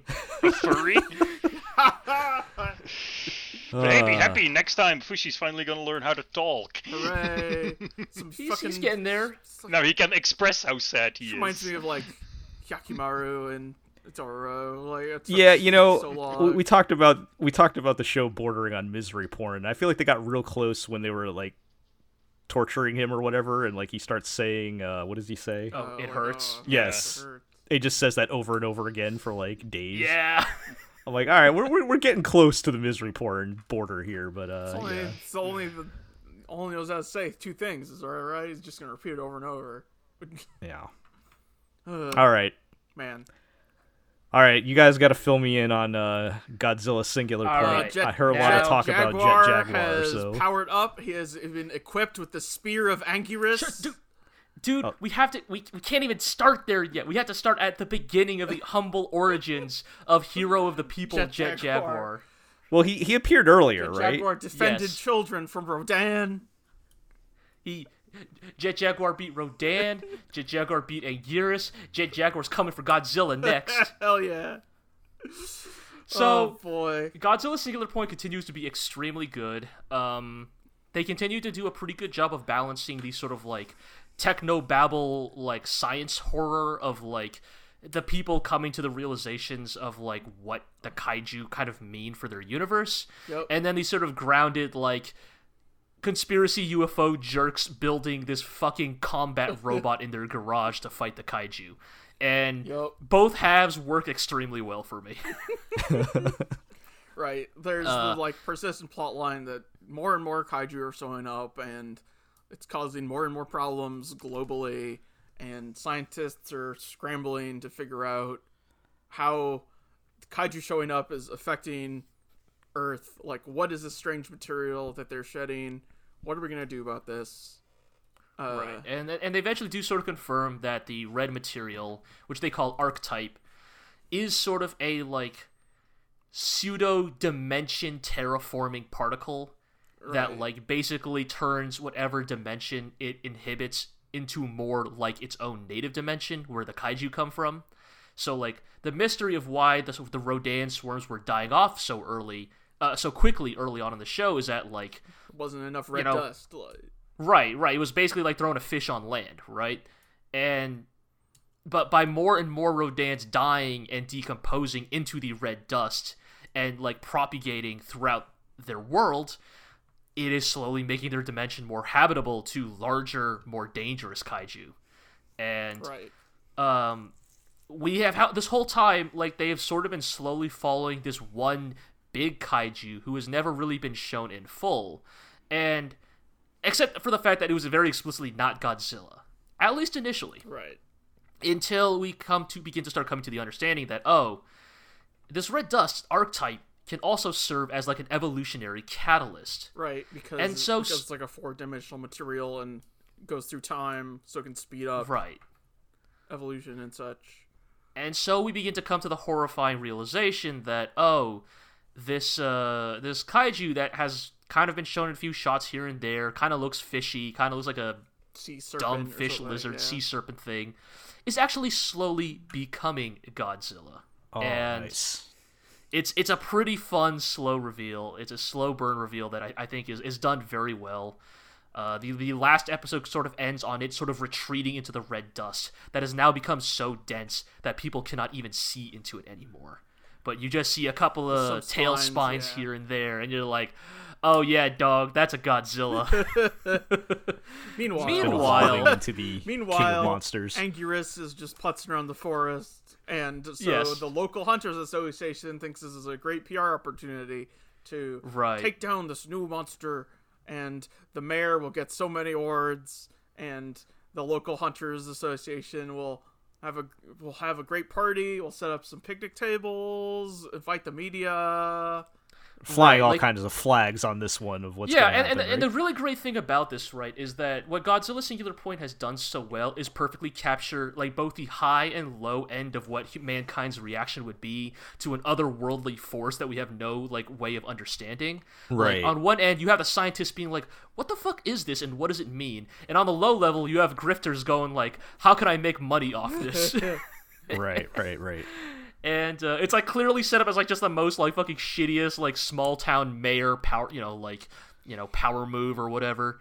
And so you know of course as a as a as a as a pr thing they've invited uh you know jet jaguar over you know as sort of a, a pr thing because jet jaguar is already one to zero on kaiju. So clearly we should yeah the people's hero. People's hero who has legs destroyed by Rodan and now is attached to some shitty wheels. Yes, yes, uh, yes. Uh, Jet Jaguar Mark II is uh, is uh, is wheel based this time around. And uh, spoilers: Anguirus attacks, fucks everybody up. Even the military on their jeeps with 50 cals can't do anything to Anguirus. But you know who can stop Anguirus? Jet Jaguar with a harpoon gun. Hell yeah. Nice. Just fucking get point blank and blasting Anguirus in the Right, right, because right because the, the reason gunfire doesn't work on Anguirus is that like because it is an archetype based creature, it like just subconsciously has like slight future knowledge, time yeah, like foresight abilities. Yeah, like it can see just enough into the future to like see what's attacking it, and block like its bullets, spines yeah.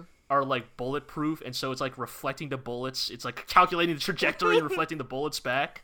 And so clear, so Jet Jaguar and its pilots, of course, arrive at the conclusion: ah, you might be able to predict predict the trajectory of bullets, but what if it's point blank right in your fucking face, you damn kaiju? So they just fucking shove this harpoon gun right into its goddamn face, pulls the trigger, blasts that thing. It's it's fantastic. In a ways, Godzilla Singular Point might actually be a, a, a legitimate challenger to the throne for best mecha anime of the season. So, is is the the Jet Jaguar and uh, the, I'm assuming the Jet Jaguar team are they being painted as the heroes of this story, or are they still being kind of set up to fail? Both. Both. Like okay. their hearts are clearly in the right places and one of them is a legitimate super genius. Like like one member of the team is like this like Okay. programming science prodigy who like Right. developed the like super AI that some of the characters use in that in that show. But they're still gonna get They're- their they're ass still beat like by Godzilla, just these right? like dudes in a garage, right? Kinda like they're still Right, pretty and so- scale compared to the, and the it- it- girl. it- yeah. and it is that groundedness that kind of makes the escalation of Jet Jaguar so exciting because like after the Anguirus episode in the latest episode they have finished upgrading Jet Jaguar to Jet Jaguar Mark III who now has actual legs he can walk on and yes they they harvested like fucking Monster Hunter. I was they gonna say. a piece of Anguirus and mounted it onto a pole to turn it into a spear. We have gone full Evangelion Lan- Lance of Longinus here. Like, Right. like, like the Lance of Anguirus. Jet, Jet Jaguar is hungry for kaiju blood. Uh, we are going full fucking Doom Eternal. The only thing the kaiju have to fear is you, Jet Jaguar. Jet Jaguar, the fucking one man kaiju genocide, is coming for Godzilla. And, like, I, We spray painted this fucking horn and put it on a big pole, and we are coming for Godzilla, motherfucker. uploaded. Oh, also, also another anime in which uh, a, a robot has a combat protocol. They have uploaded their their spear combat kaiju killing protocol Ah, into yes. into Jet Jaguar Mark Three, and I am so fucking. around, I'm sure. I am so fucking excited. Like, like, look, I love Dinosaur. I was super excited at the, at the end of like last week's episode's cliffhanger, but, but. But Jet Jaguar fucking striding out of the garage, fucking spear in hand, is actually maybe the most excited I have ever been for a mecha anime. Well, Uh, I feel like I gotta catch up with that at some point. Um, and you have this shitty, Like, old, I don't- I don't- shitty old man saying the time has come to eradicate Godzilla. Godzilla with his fucking like one story tall Jet Jaguar. It's like I'm like I'm like oh yeah, because he's not even like that big, right? right? No, he's not even that big. he's like a story tall. Yeah. But I'm, I'm like positively giddy because like of, of course Jet Jaguar is not actually going to fight Godzilla and win, but because they've they've made it a clear point that Jet Jaguar has consistently been the actual most effective response to the kaiju so far that Right. like I am so ready for just the fucking next episode or whatever when Jet Jaguar is just Doom Guy style like fucking posing on top of a mountain of kaiju corpses just cutting down Rodans left and right with its fucking Anguirus spear. Uh, then we can sew the Rodan right. hides into some more armor. exactly. Yeah. Make some Rodan armor, right? Oh shit. It's What, what's the set bonus for that one? Um, uh, God. Knowing Monster Hunter, wouldn't that be like the worst armor in the game except for the it starting would be armor? yes, yes. It would probably be like a very early game starter starter armor, but uh. Oh man. Uh, it's All right. It's what a weird show. This is just so funny. It's so good. Let's uh, wrap things up with Dynazenon. Also really good. Also really very good. good. Oh man. Also really fucking good. L- like like I I like we all had expectations for this show, but I feel like at least for me it has exceeded expectations. Like yeah. Right. it. Oh like, yeah, dude. Like So in in an effort to try to keep this somewhat concise, um, I wanted to talk about first of all like the character work. Yeah. It's just Top like great notch. across the board. Just because great. the thing is, I was incredibly worried when Anti showed up at the end of episode. What is it? Episode six. oh, I don't know. I was super. no, no, hyped, wait. I was worried because I was gonna be like, oh no, they're gonna do like weird, uh, weird like s- arc welding stuff, trying to tie Ah, this into the sure, I original guess. Gridman and how it relates to Gridman ending and stuff like that. But then Anti in is this, like, in the even latest episode, they basically acknowledge that Anti is like, yeah, I'm like a dimension hopping kaiju cop, like. Yeah. And, Well- like they pretty much established that this is another world, but Anti is here because he like hops between dimensions, and it's just a fun little cameo. And then everything else is just con- like continues to be about the, f- the things Dynazenon is good at, namely character stuff, and also cool robot fights, but also character stuff. Yeah, so I think I was pleasantly surprised by that. I think um, there's a couple things that stood out to me, like like when they have their fight and everyone is too sad to fight. um, Too But sad they- to pilot this robot. they did such a good job building up to that moment. right. of, like- Gauma's like, "What's with you guys?" And everybody's Right, like, so, like- "Nothing." They didn't have to say anything; like you just knew Yes. what was going on because Yeah. they they did the groundwork beforehand to build up where everyone's state of mind is, right? And it made sense that you know being in a life and death fight piloting a giant robot is like what's been like the last thing on their mind up to now, right? Mm-hmm. Um, so you know I thought that was very good, and I really loved the latest episode. Yes. Yeah, absolutely. Um, it's a Good one. I really appreciated how there was no big declaration of friendship or anything like that you would get Right, in a people just- show. It's just that everyone had time to cool down and yeah. hang out for a I- bit and I, I really chill. Yeah, sorry. No, ahead. yeah, go. Yeah, like I really liked just like I mean, if we're talking about like the last three episodes, like in like aggregate, like I think that the like individual arcs of like Yume and Yomogi kind of you know investigating the the nature of Kano's uh, passing, uh, Koyomi kind of coming to terms with you know his past in a lot of ways. Um, I I think they they were all like concluded in the latest episode in like a really like strong and as you said like relatively subtle way right? Like like when yomogi hears like yume kind of like she's kind of like working through like the nature of kano's death because like she's mm. watching these videos and she's like i can't tell. Was she bullied until she mm. committed suicide or was this actual genuine teasing? Like, i, I- can't I- tell and it makes me worried right? Like, yeah, I'm, and- I mean, I'm pretty like I'm keeping open the possibility that we will not get closure about Kano's death. You know, that it is just you know sometimes strange and and and inexplicable Right. things happen. That's what grief is, you know, and you have to live with that for Right. the rest of your life.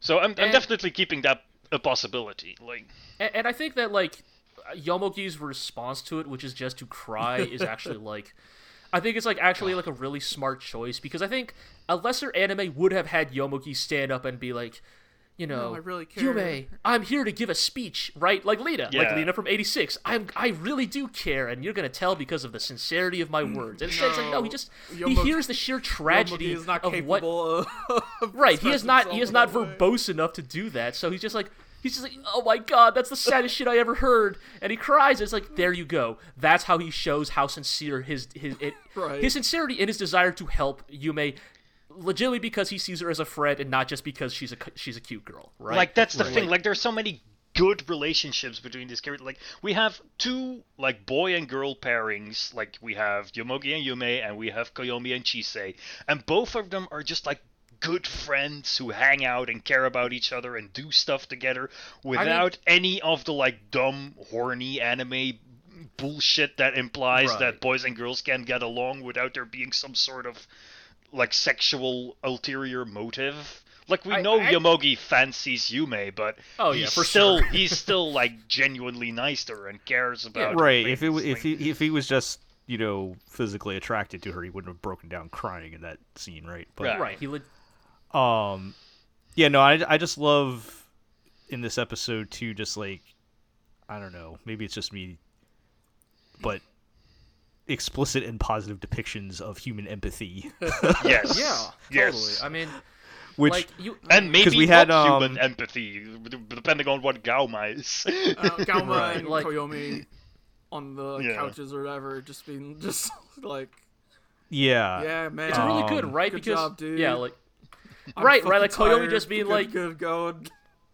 Yeah, like like you know, like speaking of Koyomi stuff, like it it hasn't gotten enough much screen time, but I'm actually like really appreciative of kind of what the direction. It, Not only appreciative, but I'm also curious where the direction of his arc continues to Mm-hmm. go because like Yeah, you know he kind of has this big moment in seven where like he finds um what what husband what's her Arada, name right? Or Right, the Ina- husband, Inamoto's and- yeah. and, and he's like I could just leave this motherfucker to die, but like obviously I'm not going to actually do that, right? And it's Right. like you know, Gauma basically being like, yeah, doing the right thing even when you hate it is like that is the surest sign that you're a cool dude, basically. also, also, how weird is it that it is sort of exceptional that we have the situation in which our neat main character has like an old flame, but ah, she's married and like her husband is not an abusive asshole. Right. 'cause I Right. mean that Like- almost lends You're like, Yeah, right and, and, and that, and that, that kind of makes like like koyomi's like coping with it honestly feel a bit more relatable right when he's like drunkenly ram like ah she led me on and all that like stuff what did it's she like say you ca- about like, oh, should I've gotten married when he's just like a totally normal, fine guy, and all that. Right, right, and it's like it, it makes it makes his cope feel more relatable because like yeah, it's like all right, man, I get it, right? It's like it's just sometimes shit happens, and but but uh, but the thing I guess I'm more curious the Koyomi is though is like you, we still have the implication of like the flashback, right? Like I'm mm-hmm. still not hundred percent uh, Right. Inamoto. That's her name. I'm not hundred percent sold that Inamoto is a normal person, Right. Because like the way her flashbacks are framed, it's like she still has half bleached hair. Also, I mean, Like- it may also be like a Flowers of Evil thing where it's like, oh yeah, I was so fucked up in middle school, and it totally like messed him up, and then they reunited. It turns out that she turned out and completely fine. Right, right. Just like, oh, for her that was that for her that was a phase that lasted like Right. two years, and for him it scarred him for life or something. Yeah. Like, All right. like I, I- I think there's definitely like some interesting potential there. The thing I actually think is also interesting is like what this is doing to Koyomi and Chise's mm-hmm, relationship, mm-hmm. right? Because Chise clearly emulates Koyomi, right? Right, she He's a looks up to she's him, like- right. Like you see that with like when he bites the lollipop, she does it too, right? She she mm-hmm. likes to adopt his mannerisms, and I think there's actually a little bit of discomfort in her because she's beginning to see Koyomi become more proactive, right? Like when he Yeah. fucking umbrella smashes that window to get back, uh, you know, his car, like you can almost see a little bit of discomfort in Chise of like this is not the Koyomi that I'm like comfortable with, right? Even Like- though he is like by all means getting becoming a better person. Right, he's becoming a better person, Like, but I think the implication is that Chise doesn't want to be. yeah, a better yeah, person, she wants right? him to be like the the neat life if goals. he's a neat, like, Right. he's a neat, then she can be neat too. Yeah, that's Right, the thing. and- like right. because she uses him to project her own doubts. Like, Right, and- and clearly like, yeah, she like- can, like he can be at home from school. He cannot do anything, so I can do that too. Like, Right. And so it's like I'm really curious where that relationship is going because she keeps pulling that pearl out and we see it's growing. Right. Right? And we know from Gridman that kaiju grow from negative emotions. So like Yeah. something's going on there. Yeah, like, some, and it's like something's gonna go down. and, and so. I think it's like episode seven definitely has a lot of really satisfying conclusions to character arcs, but it also makes it clear that like they've overcome an obstacle on the road, but like these people have not arrived at their destination yet. Mm-hmm. Like Yeah. there is still work to be done. And also, yeah, like you know, for a show we talk about where the animation is clearly clearly trying to emulate like Toku choreography, find me a fucking Toku actor who can do the combo move of Dynazenon rapid punching that kaiju into the air, and then Grid Knight springboarding off of Dynazenon and fucking drop kicking that fucking ki- that fucking kaiju mid air. God damn, some good, Yeah, good so let- let- choreography. Let's talk about the the let's get into some meta plot and conspiracy theory stuff here um obviously at the end of uh was it episode six we had the the cliffhanger with grid knight showing up Yes. which which is our which has been our biggest callback to the original Yeah. SSS's Gridman so far. Um, I had I had to look up, I I had to look it up just to make sure is that actually Grid Knight Yeah. or is just something that looks like Grid Knight? And it's like no, that's that's Grid Knight, um, which was pretty cool. Um, Yeah. I mean, when he showed up, like all immediately, this like uncovered old memories, like, oh yeah, right, that dude was in that show. yes. Like I had completely forgotten which about which the I think is a existence of which I think is a fantastic choice to like I, I think it's a way better choice than Gridman. right like Yeah. I yeah I don't want to see Gridman in the series but but throwing Grid Knight all right that's that's interesting Yeah. that's an And, interesting like, twist You know, there's some interesting like, you know, they've clearly grown up, right? Like Anti's looking a little older. The kaiju girl is uh Uh-huh. got an entirely different look going on. She now Um, looks no like what's her complaints face from the Idol Master. Um you know, some some fun some fun callbacks there. They played two tracks from the uh the Gridman soundtrack, uh, which was uh Yeah. which was fun. And, and yeah, I just think that as a connection, like I think if you're going to have your connection to the original series, I think Anti is a great choice because like he is he he is a legacy character, but also he is also the type of character who is not going to just like explain things to you. like he is the he is enough of a stubborn dickhead that he's just going to be he's just going to like show him me like yeah, you wonder why I'm here. Well, too bad I'm not telling you. so do you think they're in it for the long run, or are they just here to be a cute cameo? I think they're they're in the I- opening now, so I think they will reappear. Yeah. Uh, reappears sporadically. Yeah. I think. Like, I think the implication is like, well, Anti is clearly busy fucking doing his own thing, and so like, you know, Dyna, it's Dynazenon is still is still on the job for They'll- fighting off the they'll kaiju. they'll but- show up to kick the kaiju in the face when Dynazenon gets in trouble right Exactly, exactly. Um, yeah, go ahead. Oh no, no, I'm I'm done. Okay. um, all right. Uh, Here, here's my theory. I'll throw out. Yeah. I mean, I don't even know if this is that wild of a theory, but the what what are the odds that Akane made Dynazenon and gave it to Gauma? pretty high. I think it's pretty high. Yes, like even though Gauma's like it's been five thousand years or Yeah, but something. if it's been I, if it's been Tron time, then right if they are in cyberspace, like And like yeah, is that is i- i- right? Like is that Akane's way of like trying to make good on what she's done? Is like I I'm never going back to the digital world again. Like I I need to face uh, we'll reality. give it a but savior. Bro, yeah, I will give it a savior in the form of this bandaged pink haired mummy freak. with this sick robot. Yeah. Yeah. yeah. Well, I mean, she, she probably made it, right? Like that's the Yeah. So that- then, how do the question- kaiju eugenicists factor into all of that? Right, and the question is, remember, episode one, you see a pair of hands dropping the the kaiju pearls into the world. So like, there is an arc villain to this story. We just haven't met them potentially yet. Yeah. Like, I mean, if if hmm, if if if Akane could have been manipulating the world previously, I mean, could somebody else be manipulating the world? But Right. yeah, I don't know. Um, What if it turns out it was Chise all along? yeah. she she ends up being she ends up being the bad guy. I mean, that would not shock me. I like I wouldn't I wouldn't.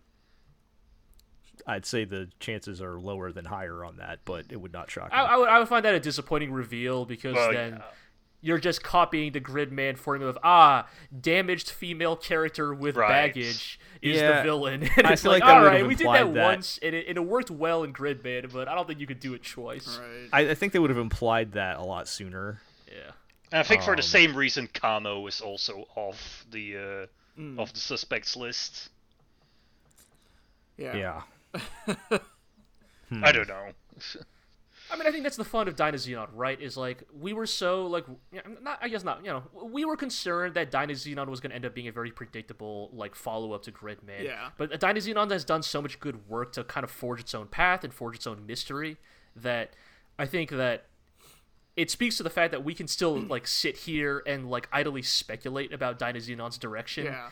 and none of us mm-hmm. really has a like very a very strong theory Yeah. or a very confident theory. Well, then again, I'm very glad that this is a show that does seem to focus more on the atmosphere, on the characters, and how they interact with each other, on the human side, rather than maybe. Perhaps for my tastes, Gridman got a bit too bloated by like weird meta plot and and cyberspace stuff. That I get the feeling that this show is a bit more grounded and that works in its favor. Well, I, we've- I, I could definitely see No. that. Like, we, like we talked about last time just having the ensemble cast Right. um and with a with a not not even just an ensemble cast but uh I guess a wider variety of types of characters whereas the Right. Yeah. Gridman, Gridman You know, show they was- was very. It's two guys and a girl, like Yeah, every they- Beck thing ever. you know, Right. yeah. like they looked they looked at what worked you know they saw there's the there's the like rika akane stuff let's bring that to the forefront let's like b- bring the the th- the like the four what was their name like the weapon dudes Right. the Neon Genesis Like- high Genesis. school uh, right let's let's Yeah. let's convert them into a single character um Yeah. so they're definitely playing to the original strength I, I do kind of miss um because overall I think I'm enjoying Dynazenon more than Gridman. I do miss Akane as a villain though. She Yes. yeah, villain. I, I think I think The- there's the- like any. The I- I think Kaiju if Genesis makes are her- not filling that void. Yeah, yeah. I think if anything makes or breaks Dynazenon, it's going to be like. Kind of, you know, when the other shoe drops and they kind of reveal the like the true the true shape of this plot, right? Because the thing that made Gridman work so well, right, is that we gave we had so much time with Akane, right? Like we knew we knew she was mm. the villain, and it was fascinating to kind of watch her go through those motions. Yeah. But we don't really have that here, and so like. What will be the like true emotional core of Dynazenon at the end of the day, right? Right. Yeah. Like, That's the thing because Akane was also a very grounded villain. Like she was like, "Ugh, life sucks. Everyone sucks. Let's just destroy the world." And whereas the kaiju eugenicists are more like classic villains who have like a higher calling, and in that way they also they also become more morally gray, I guess. But it doesn't uh, sort of have the burdens them with the risk of their higher motive has to pay off, whereas Akane Right, just right has the now- charisma as a villain to just be Yeah. enjoyable as a villain, whereas the eugenicists are a mystery, so their enjoyability depends on how that mystery is resolved. I mean, in ways, is like the thing with the eugenicists is like they are kind of more actual cartoon characters, right? Yeah. Mm-hmm. You got you got the leader, you got the loud one, the girl, the quiet Uh-huh. one, right? Mm-hmm. Like they they're they're not as fully defined as Akane was, like, and I think that's fine for what they are right now, where they Mm-hmm. do kind of occupy this sort of weird like.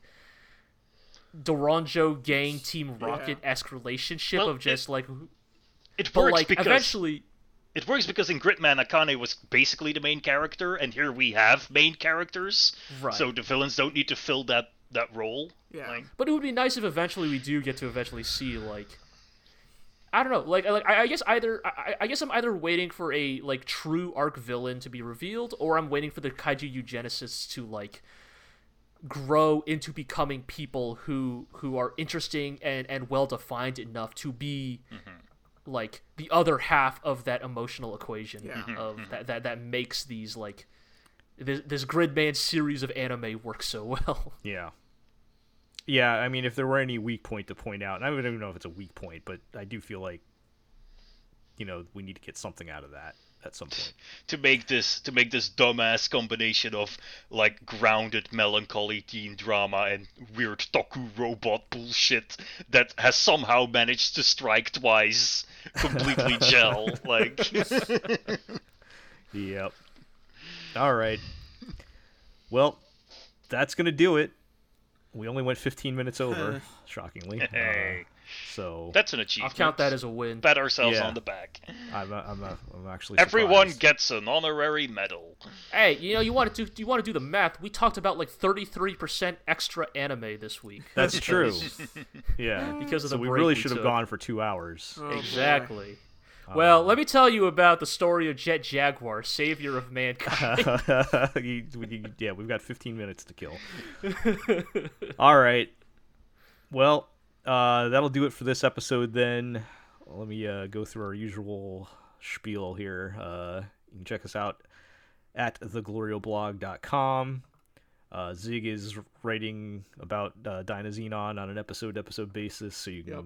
check out his analysis. oh shit! Also, shout outs. Uh, if we're talking about stuff on the blog to Ero's Hmm. excellent, very clever review of uh, the Final Heavens Feel anime film. and Yes. the entire Fate franchise at large Yes. Yeah, yeah, no, like le- le- legitimately, like Eero, like I was saving it till now because I want to put this shit out on the record. I, I think, I think it's a fantastic uh, review slash editorial. Like I, as, as a fellow fan of a decade-spanning franchise, hmm. like I think I think it's a super fascinating look at like what it means to be part of a franchise that is literally generational.